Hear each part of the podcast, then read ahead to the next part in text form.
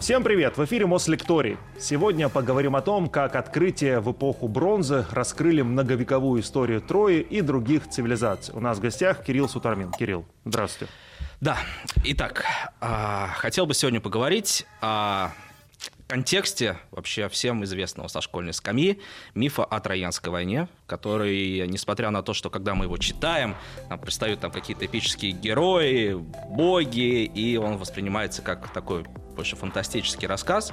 Но... Ну, Брэд Питт с голым торсом Ну, Брэд был? Питт с голым... Нет, там вообще, несмотря на то, что я очень люблю фильм 2004 года, а, если я не ошибаюсь, эм, к изначальному, конечно, мифу он имеет довольно опосредственное отношение. Самое главное, э, такая, мне кажется, изменение, это то, что Ахиллеса сделали положительным персонажем, потому что в Илиаде Ахиллес абсолютно не положительный персонаж, и на протяжении истории человечества до 21 века он таким не воспринимался никогда. Гектор был героем, это да, Ахиллес такой сомнительный человек. Вот. А, но, тем не менее, судя по всему, а, в основе вот этого мифа, причем а, мы-то в основном знаем только вот версию мифа, рассказанную, очевидно, Гомером, но на самом деле у этого мифа есть и другие версии, довольно сильно зачастую отличающиеся от общего такого принятого. А, судя по всему, в основу этого мифа легли события, которые э, настолько поразили э, своих современников, что на протяжении последующих столетий они передавали историю об этих событиях, события, которые ну, по-настоящему изменили историю не только Восточного Средиземноморья, где все они происходили, но и, по большому счету, всей истории человечества. Я, я простите, мы давайте к этому вернемся. Просто mm. сперва хотелось бы погрузиться в некий контекст. Я вот сказал про бронзовый век. Да. Это действительно происходило тогда, когда это было, что это за бронзовый век вообще? А, значит, скорее всего, э, события, которые легли в основу мифа о Троянской войне, они происходили в 13 веке до нашей эры. То есть, ну, там, 1200-е года до нашей эры.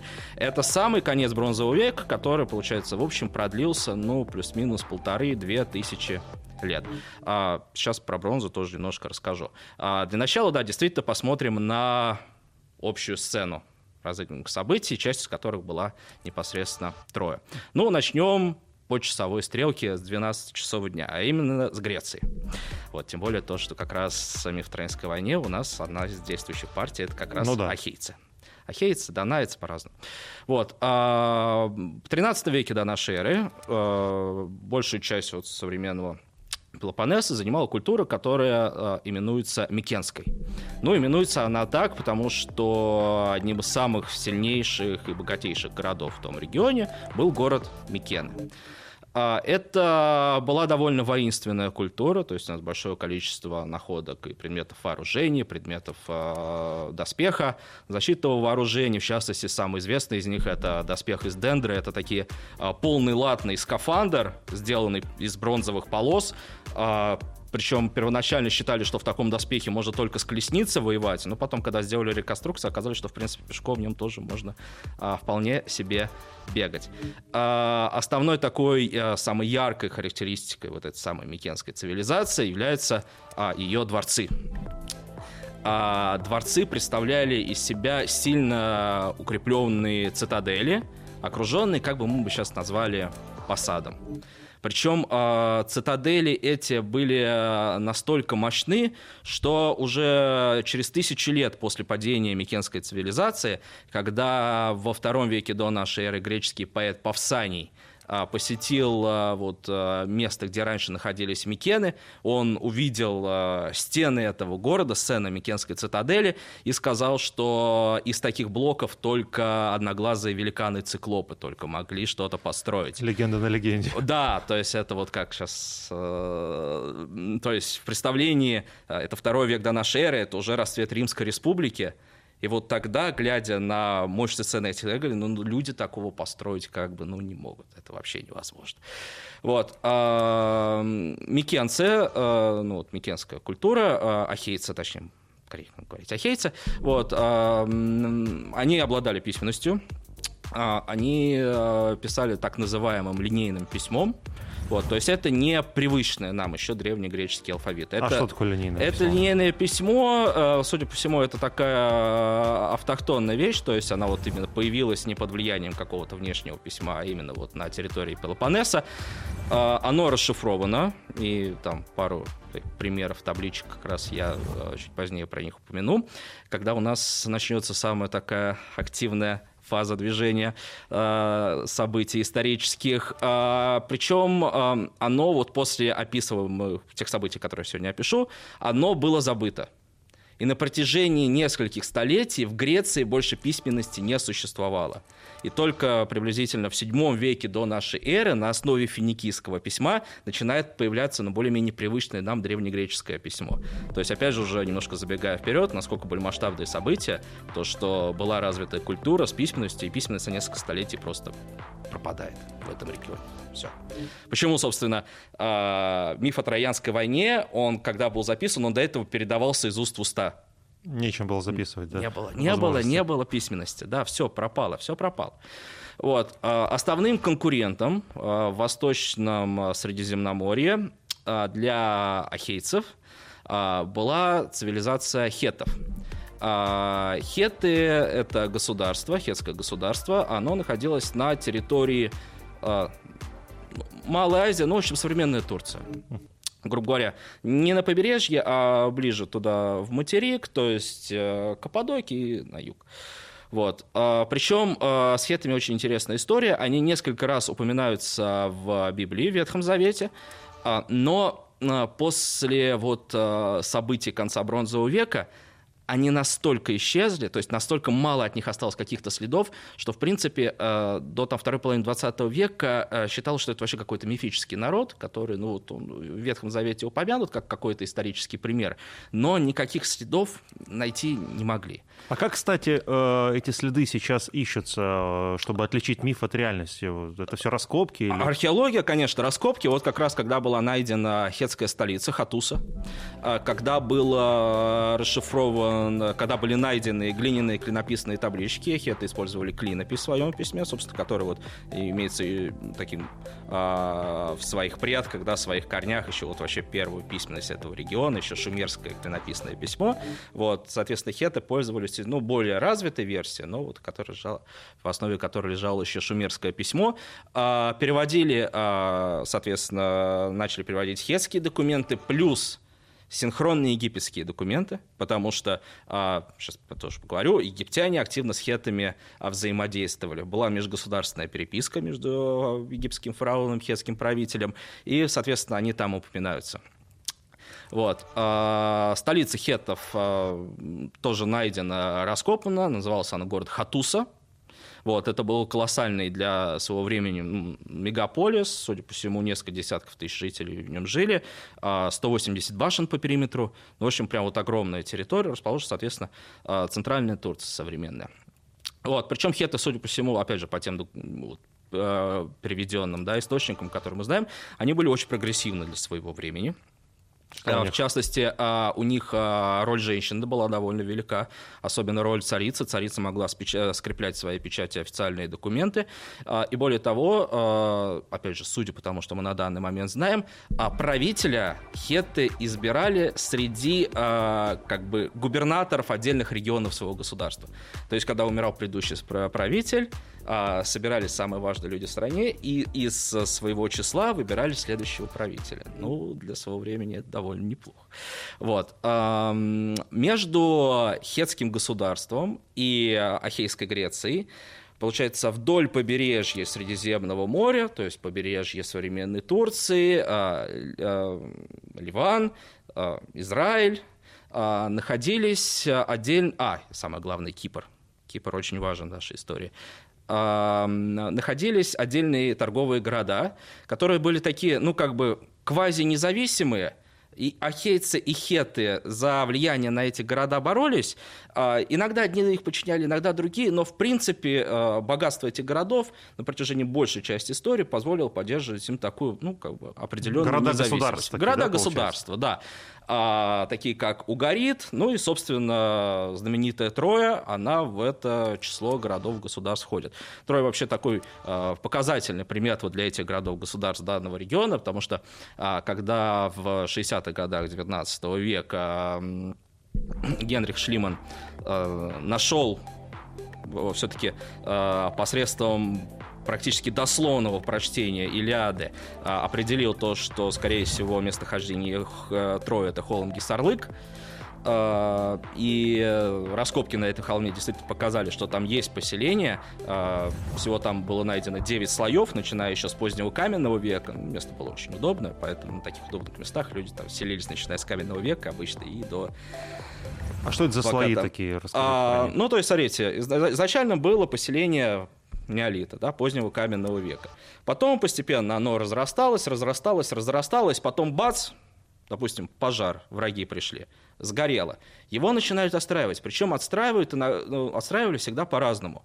То есть э, что-то чинили, что-то было уже э, невозможно починить. Иногда, допустим, э, есть примеры, э, в Трое я таких примеров не знаю, но вот, например, на ходе на холме Мегида, это там, где должен был произойти Армагеддон, согласно Ветхому Завету, там тоже было поселение, и когда его как раз э, в ходе, опять же, тех же событий, про которые мы сегодня говорим, э, разрушили, люди, которые пришли позже, после, они просто э, руины домов засыпали щебнем, и поверх них начали строить новое поселение. Вот он, пожалуйста, появляется слой.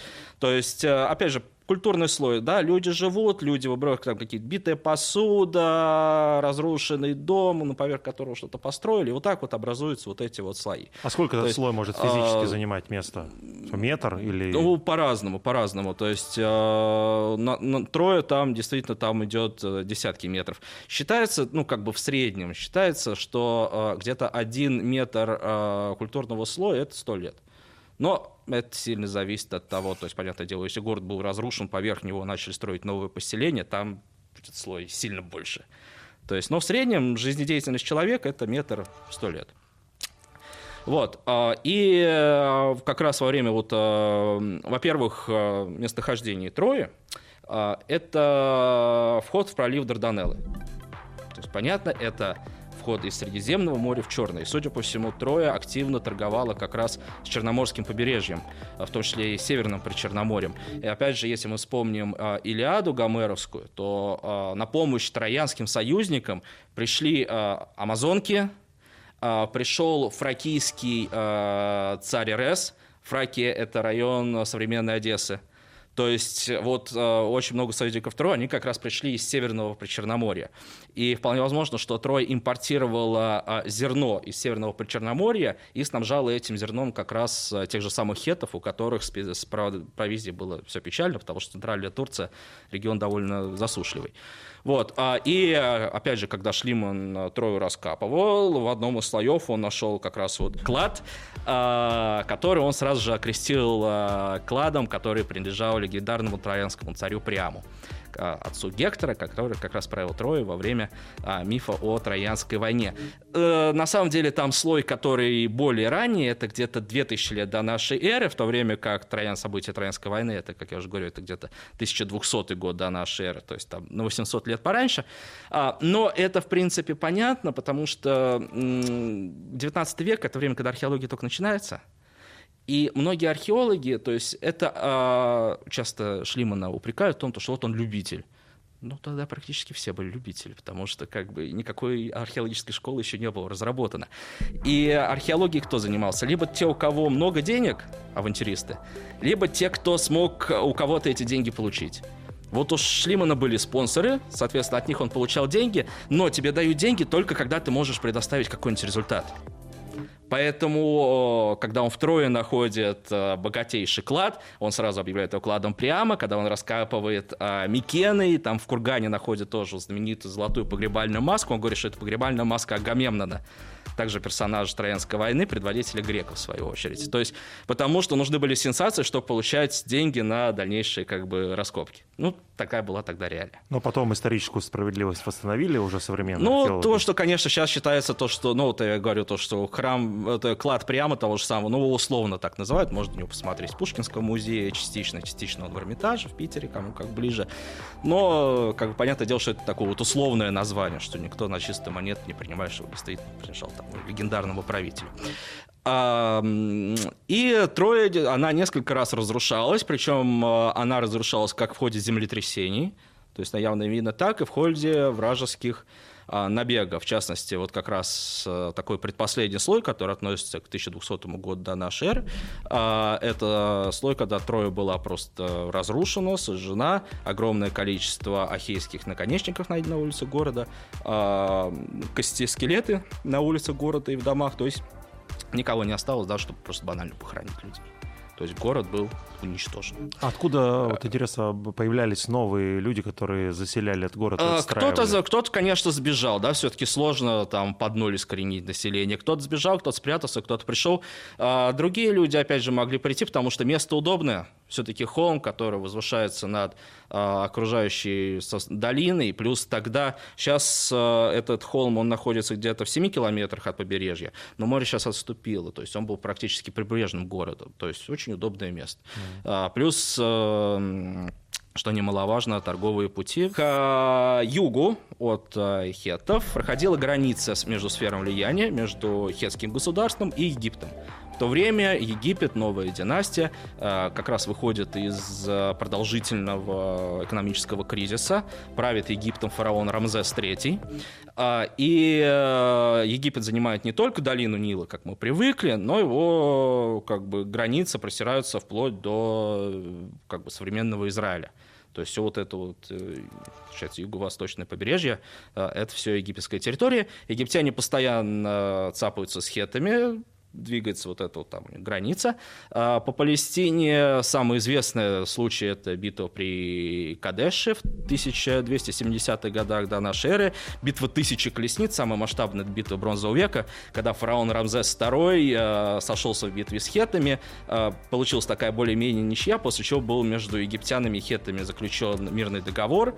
Причем это первый мирный договор, записанный из известных нам, и там содержится очень много много интересных пунктов. Например, они договорились выдавать друг другу преступников как, как бы уголовных, так и политических. Что если кто-то совершит преступление в Египте и сбежит хетом, хет его выдают, и наоборот, соответственно. Вот очень, очень вещи. современное Ну, решение. тогда, и такие вещи были прописаны уже там в 13 веке до нашей эры. И между, получается, хеттами и Египтом э, к востоку, на территории современного Ирака, находилась Ассирия. Ассирия на тот момент э, была не той мощной военной державой, которой она там станет в 9-8 веках до нашей эры, она выступала скорее э, в роли такого противовеса между Хептой и египтянам, что как только один становился слишком сильным, э, Ассирия вместе с другим на него хоп набрасывалась, и как бы, то есть она выступала таким вот противовесом между ними двумя. Э, и что очень важно – все эти страны, они находились в теснейшем контакте, как политическом, так и экономическом друг с другом. То есть они не существовали где-то там обособленно сами по себе. А, критские художники работали над росписью дворцов фараона а, ахейцы делали керамику, которая наход, находится там в, в том же самом Египте. Египетские мастера, в свою очередь, работали в Греции. То есть они все были в очень плотных контактах. А, и... Э, Это при том, что они не особо дружили, я так понимаю. Ну, как бы иногда воевали, иногда дружили, но они очень сильно зависели друг от друга. То есть вот товарообмен был колоссальным, а самое главное, от чем они все зависели? Они зависели от бронзы. Ну, бронзовый век все-таки. А с бронзой была какая история? Бронза это, это медь плюс олово в соотношении 10 меди к одному олову. А с медью, в принципе, проблем не было. Основные медные рудники Восточного Средиземноморья – это Кипр. Собственно, само название – Кипр, Кипрос. Это Купру. Купру, Э, Это медь. да. Это медь, оно и есть. И э, если на Кипр сейчас даже посмотреть, не случайно у него вот э, очень такой пустынный пейзаж. что там лесов практически нет. Все леса были сожжены как раз на медных рудниках еще там в бронзовом веке. И с тех пор так там и не выросли. Потому что почва, ну, была уничтожена. А вот с оловом проблема. Потому что в, есть небольшие месторождения на территории современной Турции, но их абсолютно не хватало на то, чтобы вот эти все огромные государства снабжать. Олово приходилось тащить либо из Афганистана, либо, пардон, из Корнуэлла, то есть Англии. И действительно были найдены, допустим, в Испании перевалочные пункты бронзового века, когда торговцы везли... Это была, скорее всего, челночная торговля, то есть это не то, что какой-то египтянин несчастный, да, значит, э, из Нила отплывает, плывет, значит, до Англии, потом плывет назад. Э, Торговля была челночной, то есть добыли олово на территории Англии, э, продали его куда-то южнее. Ну, перекупы Ну да, да, да, челноки, челноки, вот так вот потихоньку-потихоньку оно доходило до Средиземноморья. Но основной все-таки источник это Афганистан. И олово из Афганистана, оно как раз попадало вот в эти самые города-государства сначала, про которые говорил Угари, Троя та же самая, и оттуда уже через Средиземное море во все остальные страны. То есть они, как говоря современным языком, сидели на нефтяной игле. Потому что олово – это вот как раз нефть бронзового века. А почему тогда век назывался бронзовый, не оловянный, если олово было более Ну, потому ценным? что все-таки олово само по себе, ты с ним ничего толком не сделаешь. Олово полезно только когда смешанное с медью, чтобы получить бронзу. Вот. а, И вот так вот выглядел мир э, в 1200 году до нашей эры. А если мы перенесемся на 50 лет позднее, мы этот мир не узнаем. А, Микены лежат в руинах. Как я уже говорил, письменность абсолютно забыта. А, Все вот эти э, цитадели ахейские, они сожжены, храмы сожжены. В общем, непонятно, что происходит. По этим руинам а, ползают полуголые варвары-дарийцы, которые как бы тоже греки, но жившие на севере и вот переселившиеся на юг. А, Троя лежит в руинах. Все вот эти прибрежные города лежат в руинах. Кипр более-менее как-то держится, но тоже там все очень плохо, тоже многие города уничтожены. Хетов больше нет. Все. Цивилизация уничтожена. Египет, а, а- Ассирия, она от- просто отрезала от себя все владения, сосредоточилась на стволе столицы Ниневии, и все, все свои владения она потеряла. Египет скукоживается до долины Нила, а, там сильнейший экономический кризис, но вот он выжил. То есть, в принципе, по большому счету, из у всех тех цивилизаций, которые сейчас, стран, которые я сейчас назвал, только Ассирия и Египет э, через 50 лет будут существовать, и то в очень печальном состоянии. Логичный вопрос, а что произошло? А что же произошло? Значит, э, этот вопрос, конечно, и даже если, пардон, и даже если мы вспомним э, Илиаду в изложении Гомера, э, мы увидим, что она описывает смену, она описывает конец эпохи, она описывает конец века героев. И начинается она с того, то, что там гнев богини воспоя Ахиллеса, Пелеева сына, который многие злодеяния содеял ахейцам, хотя Ахиллес вообще-то воевал за ахейцев. Потом, в следующих буквально строках, в самом начале Илиады, нам рассказывает о том, то, что а, эта война, которая унесет огромное количество жизней, которая закончит век героев, она на самом деле была запланирована Зевсом. Следующие буквально строки мы читаем о том, как Аполлон насылает чуму на греков. И одно и то же говорит. И потом, если мы а, как бы смотрим, чем Илиада закончилась, да, хейцы победили, молодцы, Трою сожгли. Но даже те, кто выжил под стенами Троя, очень мало из них потом прожили сколько-нибудь долгую счастливую жизнь. А, Агамемнон, например, предводителя греков, убила его собственная жена у него дома в Микенах. А, многие герои да, погибли по пути домой. Некоторые, как Одиссей, им повезло, они там скитались, скитались, потом он приезжает домой, а там какие-то непонятные мужики сидят, к его жене сватаются. Ну, то есть какой-то, то есть даже э, те, кто вернулся в Грецию, в Греции ничего хорошего их не ждало. И, э, допустим, э, Диамет, один из величайших греческих героев, участвующих в Троянской войне, у него, например, он прожил долгую счастливую жизнь, потому что он в Италию уехал. Изначально объяснение этому у историков было довольно простое. Если мы посмотрим на погребальный храм Рамзеса III в Медине Табу, э, то там довольно подробная история на стенах этого храма, которая рассказывает о том, как Рамзес III отразил нашествие, как они там называются, народы моря. Он перечисляет, что это разные племена, которые, часть из которых э, захватила, соответственно, Северный Египет, страну Хати, то есть страну хетов, э, все вот эти прибрежные города и шли на Египет э, с севера по суше. Часть из них приплыли на лодках по морю Средиземному, то есть все вот эти какие-то орды варваров, да, которые пришли из-за моря, они захватили все остальные страны, но Рамзес III э, сначала встретил армию, которая шла по суше, разбил ее, потом устроил засаду в, в дельте реки Нил, построил такую морскую стену из своих кораблей и разбил тех, кто приплыли туда на лодках, и то, что вот никто не удержался, но я, Рамзес III, а, как бы спас свой народ. Правда, опять же, потом начался глубокий финансовый кризис, в итоге Рамзес III убили, ему горло перерезали. Кстати, его мумия найдена, и действительно у него горло завернуто хлопковым шарфом, и горло там перерезано. Так откуда эти морские Вот, откуда пришли? эти народы моря? А, изначально считалось, что это действительно народы, которые населяли а, Средиземное море, а, то есть острова там Сицилия, скорее всего, вот племя Шарданы, которое упомянуто в надписи Медене Табу, как бы это как раз вот э, Сицилия. Ну, как бы острова Эгейского моря, то есть вот они все собрались, как такая орда варваров, да, такие это Такие викинги, вот маленькие острова дали викинги, столько воинов. Собрались и пошли грабить, да ну, есть нюансы, объясню. То есть изначально э, вот э, причину краха этих цивилизаций просто решили свалить на них, ну, того, что вот Рамзес же третий написал. Тут все прекрасно написано, черным по белому.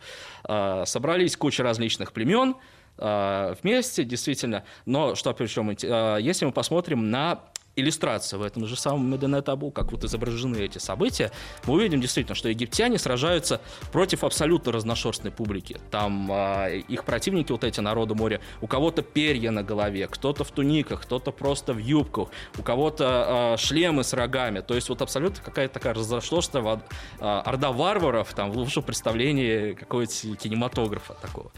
А, но действительно, тогда возникает вопрос – а, во-первых, а, а что это они решили собраться и куда-то пойти? им дома не сиделось. А во-вторых, действительно, как так получилось, то, что э, действительно какие-то разношерстные вот ребята, они смогли поставить на колени процветающие мощные государства, которые были вооружены там войском, с колесницами, с пехотой, ну, то есть невозможно. А, но если мы посмотрим на тот же, тот, же самый Меденет Абу и посмотрим на часть войска народов моря, которые а, идет как бы по суше, не на кораблях, а по суше, мы увидим, что вместе с ними идут повозки, на которых явно сидят не воины, а там сидят женщины и дети.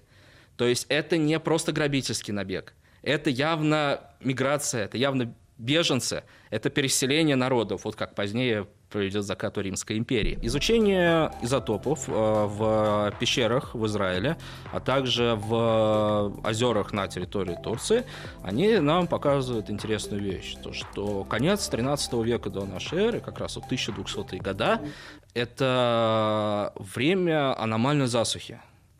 И остатки, например, э, растений, которые появляются вот э, в той же самой Греции в это время, покажу, растения скорее присущи для э, полупустыни вообще, а не для того климата, довольно благоприятного, который тогда был. А в это же время, к примеру, в Америке очень сильно замедляется рост тоже деревьев. То есть деревья, которые сохранились в торфяниках, да, которые не перегнили за несколько тысяч лет, вот, мы видим то, что э, по годовым кольцам, видим то, что у них резко перестают расти. В Ирландии э, где-то тоже с 1200 года э, рост деревьев практически вообще останавливается. То есть это мировой такой процесс был? Да. И вполне возможно, что виновник этому был найден. Это Исландия, гора Гекла. А, надо сказать, что еще даже в средние века гору Гекла называли вратами в ад. И считалось, э, что в этой горе, эта гора, это как бы такое э, индивидуальное место в аду, где мучают индивидуально Иуду за его предательство. И э, один из э, итальянских монахов, он описывая гору Гекла, он писал, что э, мы привыкли жить э, в тени и в ужасе от вулкана Этна, здесь у нас в Италии. Но вулкан Этна — это лишь маленькая свечка по сравнению с мощнейшей доменной печью, э, если сравнивать его с Геклой. И э, исследования вулканологов показывают, что э, как раз где-то вот на рубеже 12-13 веков до нашей эры происходит мощнейшее извержение этого вулкана. И вполне возможно, что именно оно э, является одним из факторов, которые привели вот, э, к изменению климата в Средиземноморье и, э, соответственно, распространяющийся голод. Затем людям не повезло родиться в это время, будем откровенны. Потому что исследования сейсмологов показывают на рубеже 12, э, вот этого же времени, да, конца бронзового века, э, мощнейшее извержение. А, причем, ну, опять же, то есть я как, например, говорил, да, то, что государство хетов, оно находится на территории современной Турции. Вот нам как бы сейсмическая активность Турции нам вот недавно как бы показала, каким катастрофическим да, последствиям, да, она может привести. Причем в это время вот, а, в конце бронзового века происходит не просто какое-то единичное землетрясение, а, а происходят цепные землетрясения. То есть, а, когда я не геолог, поэтому прошу не кидаться меня камнями, пытаюсь объяснить на пальцах. То есть, когда а, происходит землетрясение, но вот это вот напряжение земной коры, оно при этом не полностью ослабевает. И оно продолжает накапливаться. И через какое-то время происходит еще одно землетрясение, еще одно. То есть происходит целая э, череда землетрясений, причем последующие могут быть еще мощнее, чем предыдущие. Уже вот как раз где-то с 1200 года до нашей эры э, на территории хетов начинаются засуха и голод. Хетская царица просит фараона Египта послать э, хетам зерно. А, потом в городе Угарит, например, найдена табличка, э, которую какой-то хетский торговец написал своему слуге, который находился в это время в городе Угарит, с просьбой то, что, пожалуйста, закупи там зерно, пошли нам, иначе мы все здесь умрем. То есть в хетских документах остались источники о том, что у хетов начинается голод. А затем, как а, эти события должны были выглядеть для а, обывателей? Представьте себе извержение вулкана где-то в далекой Исландии, все в один прекрасный момент ваше солнце меркнет, да, из-за слоя пыли, но вы не знаете, что это за слой пыли. Ну, как вы не знаете, почему. Волшебство какое-то, чудо, да? Голод, да, голод, который раз в год прошел, на следующий год ничего не поменялось, и на третий год ничего не поменялось. Землетрясение. Общество тогда, они были основаны на э, таком социальном договоре. Жрецы и правители, они живут хорошо. Но за счет чего они живут хорошо? Жрецы, например, они общаются с богами. Жрец живет хорошо, но за это он выступает посредником перед богами, и за счет этого он берет на себя ответственность. Остальные люди тоже живут хорошо. Вы видите голод, видите землетрясение, сопровождающие их болезнью наверняка, и у вас возникают вопросы, например, тем же самым жрецам. Ну, вы не исполняете как бы свои обязанности.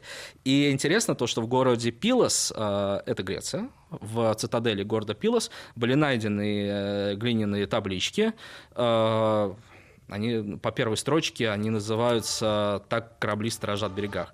Там э, сначала идет описание того, э, как, какие войска куда надо отправить, чтобы охранять берега Греции, потому что у них были замечены вражеские корабли. А в других табличках идут прям какие-то такие описания жутких э, событий о том, как э, какие-то люди специально ищут жрецов и забивают их дубинками.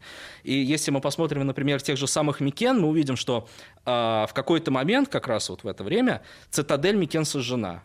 Храм в этой цитадели уничтожен. Но как бы в посаде, то есть в основной части города, люди продолжают жить. Постепенно они приходят в упадок.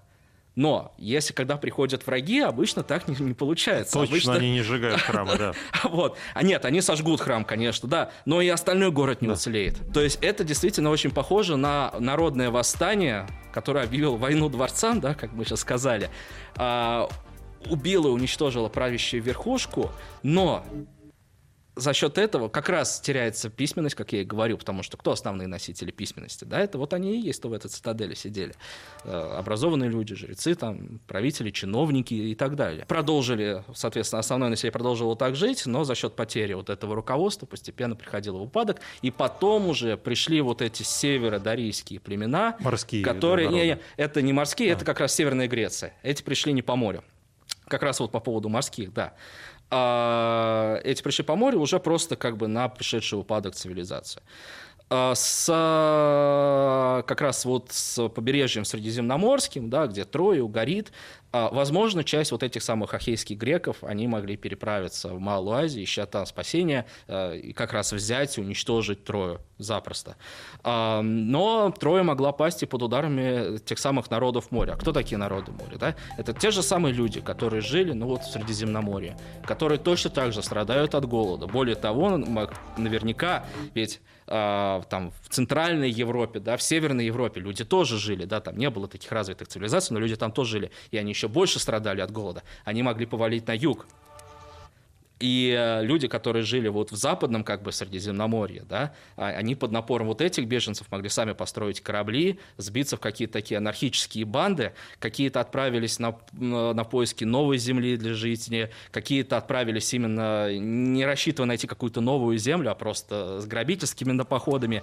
А, более того, э, когда вот э, Рамзес III перечисляет вот эти самые народы моря, некоторые из этих народов на самом деле были египтянам известны. Более того, например, то же самое Шарданы, они служили в гвардии египетских фараонов уже до этого. То есть они знали про Египет, они прекрасно знали, что там да как устроено, и они знали, что это настоящая житница, потому что Египет, он на протяжении всей античности снабжал Средиземноморье зерном. Это был самый благоприятный долина Нила. Странно, не кажется, да? Ну пески, но на самом деле долина Нила, да, она практически вот все Восточное Средиземноморье снабжала едой. И прибрежные города, вот эти вот города-государства, да, а, например, в том же самом Угарите а, найдена глиняная табличка, а, в которой последний правитель Угарита, Амурапи, он пишет письмо, ну, как бы письмо, посылает письмо кипрскому правителю, которому пишет то, что «разве не знает отец мой, это такое, это не значит, что он был его отец биологический, это такое э, обращение. То есть э, равные правители друг друга называли братьями. Например, правитель Кипра был братом египетского фараона. Э, тот же правитель, который признавал, что он как бы ну, такой послабее, он обращался в деловой переписке отец мой. Ну, с уважением. Ну да, да, да. Тот, наоборот, там сын мой. Вот, и правитель Угарита, он пишет то, что разве не знает отец мой, что мои колесницы там в стране Хати, а мои корабли в другом месте, и вот то, что сейчас около нашего города мы заметили вражеские корабли, и, пожалуйста, пришли нам помощь. Помощь никогда не пришла, эта глиняная табличка, судя по всему, так никогда не была отправлена, она была найдена э, в сгоревшей корзине, которая рухнула со второго этажа дворца. То есть не успели, видимо, даже отправить, приплыли вот эти вот корабли, которые они заметили, и угорит сожгли. Вот. А с хетами история еще интереснее, потому что а, когда начали раскапывать а, Хатусу, столицу хетов, а, сначала выглядело как будто ну, пришли какие-то враги и ее сожгли, потому что действительно слой пожара, отбитые лица у статуи богов, ну, как бы похоже на вражеское нашествие. Но нет скелетов, нет следов сражения. И более того, пустые дома. То есть а, обычно, когда вражеская армия грабит город, да, конечно, она грабит дома, берет ценные украшения, все, но там нет даже горшков глиняных. Но обычно как бы при грабеже на глиняные горшки не отвлекаются. Значит, не люди самое... собрали вещи, куда-то ушли. Не самое, да. Судя по всему, Хатуса была просто-напросто оставлена своими жителями. А потом уже народ Кашка, который жил к северу от Хасуты, они уже пришли в оставленную столицу, там подбивали, значит, эти лики богам, вот, а, но ну, почему даже брать было нечего. То есть, судя по всему, столица хетов, она была просто оставлена.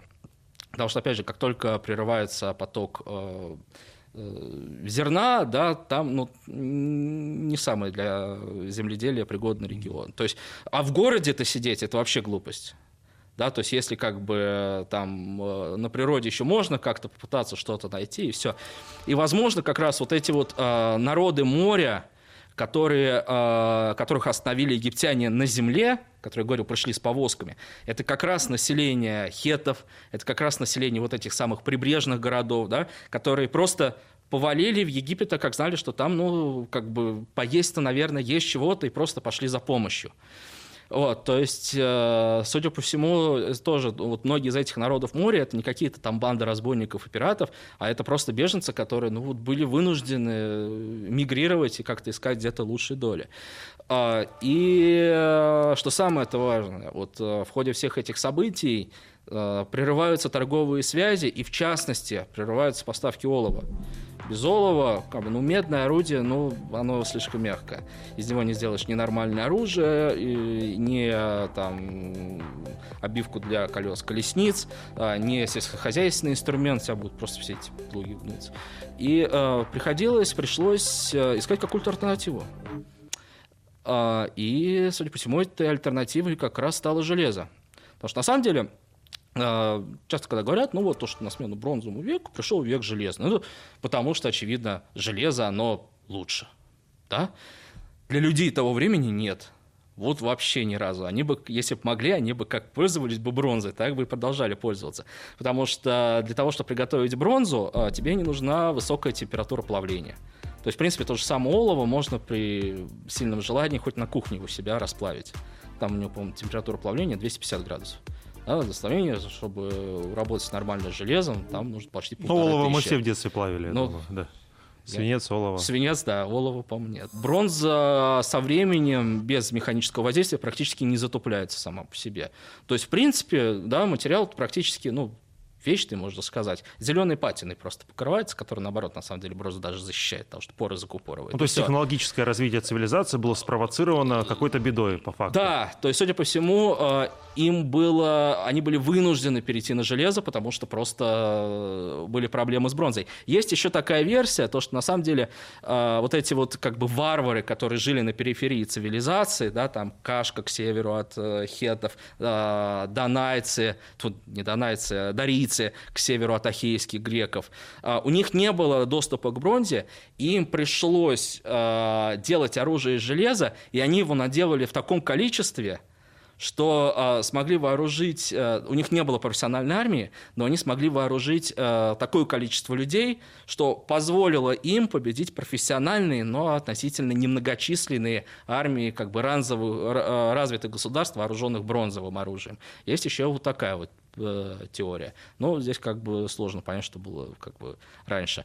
А, но факт того, то, что да, э, и, э, соответственно, Греция на несколько сотен лет погружается в так называемые греческие темные века, полный упадок культуры, исчезновение письменности.